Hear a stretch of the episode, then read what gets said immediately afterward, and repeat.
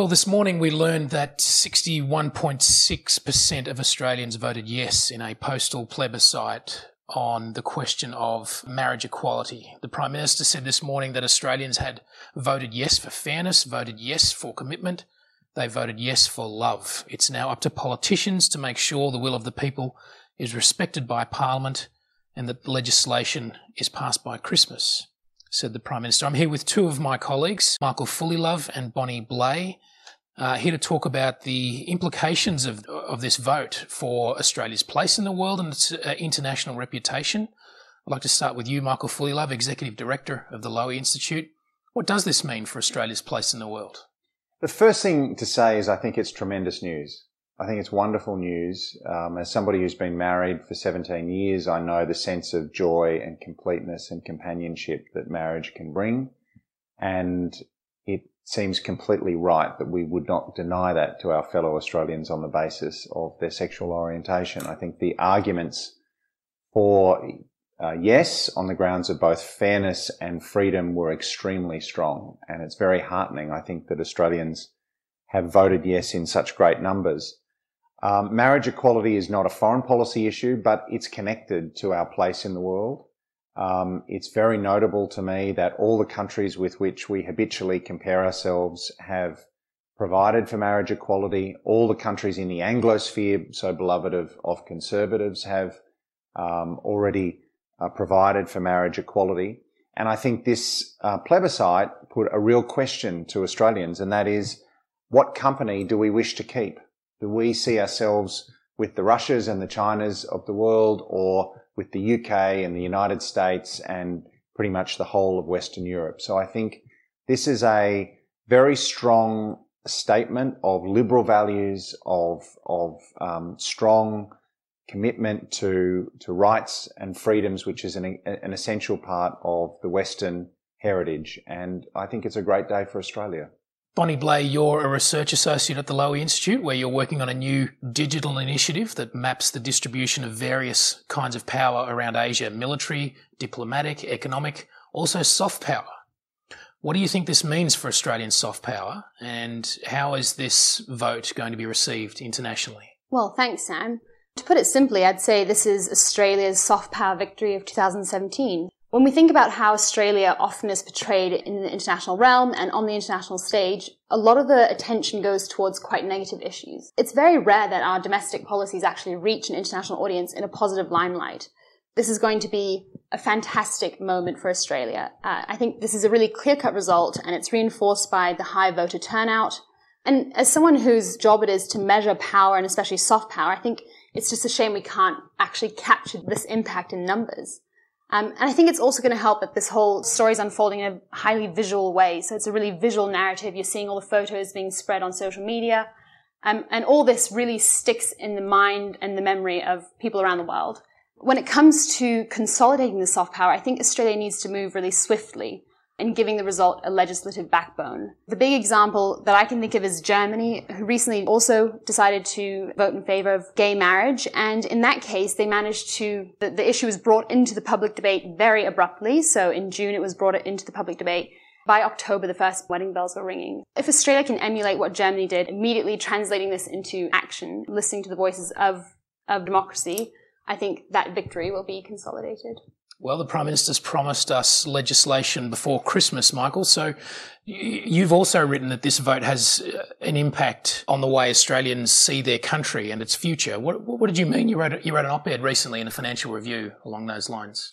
Well, I don't want to be too rosy-hued this morning, but uh, I think a lot of us have been a bit dispirited by Australian politics in recent years, a sense that our politics have become smaller, that they've become broken, that they've become intensely negative, that um, we've our system has somehow lost the capacity to solve problems. We used to be able to solve very difficult problems in Canberra, and it's somehow become very difficult to solve them. And this is this was one example because it shouldn't have been a difficult problem to solve because there was very strong public support for it. The downside was very limited.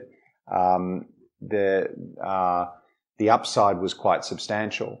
Um, and and instead we had to have this convoluted, um, extended debate, and then this this rather odd vote. But I think to take the positive out of it, Um, the Australian public have voted for this, and and I think this might help us to at least begin to to fix our broken politics. If we can get this done, what else can we get done? What are the other difficult problems that have stymied us for many years? And people think, actually, you know what? We are capable of doing it. And that's why I said in the, in that op-ed, I said that there's a choice. This plebiscite present, presented a choice to Australians that was broader than the narrow terms of the question that was on the survey. And the choice was, do we want to be a small country clinging to our past, um, clinging to old ways of relating to each other as, as citizens, hobbled in a sense by a, by a, a negative, a negative, hobbled by negativity? Or do we want to be larger than this? Do we want to um, be a big country with a generous debate that can go forward with confident confidence and to go back to my earlier uh, answer is ready to take its place among the leading democracies of the world. Well, Australians considered that larger choice. They voted yes. They voted yes in great numbers. And I think it's, it's an exciting moment, not just for, um, our fellow Australians who are now able to express their love, but but for all of us because it says actually this system this system can work and let's see what else we can do. Yeah, look, I, I tend to agree with you, and I think that the the strength of the yes vote suggests that uh, some of the fears we've been hearing from our commentators about a rise in populism in Australia have actually been overstated a little bit. And, I think that's that's actually a point you could make about the rest of the Western world as well, R- rather than seeing uh, you know a sort of full strength rise of populist politics. Really, what's happening is that the big parties in Western politics, who used to be able to kind of suppress that sentiment, uh, they are decaying from within. They are slowly decaying. Uh, and that gives populist parties a chance to rise up. But populist sentiment, I'm not sure, is on the rise. And I think this vote reflects the fact that Australians are a pretty, overall, a pretty liberal lot.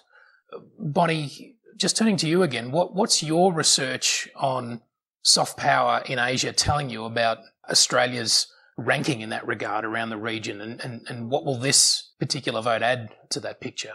So I spent a lot of time looking at how we can measure power and in particular what we call cultural influence. So in terms of Australia's performance, I think it's quite clear that Australia does very well in its traditional metrics of attracting people. It has very high tourist arrivals, 8.2 million in 2016 alone, so it's always on the rise as well. International students are at an all-time high. They are over half a million um, full fee paying students. Half of those came from Asia. So in terms of those sort of traditional metrics of soft power, Australia is very good at attracting people due to its resources, its economy, you know, its beautiful natural environment. But when it comes to projecting its voice abroad and its opinion abroad, I think it does lag. By comparison, Japan is Googled four times as much as Australia, which just tells you there's, there's a little bit more interest in Japan. And that's speaking from the Asian region specifically now, not, not globally it doesn't have those big brands necessarily that people throughout the world will recognize. That space is still dominated by the US and increasingly by various Chinese brands, Japanese brands, Korean brands. Australia's newspapers can't quite compete with the American ones and the Indian ones.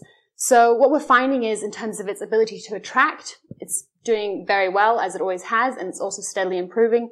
But in terms of projection, I think there's something to be desired still. Well, Bonnie, Michael, a big day for Australian politics and Australian public life. Thank you both for your time.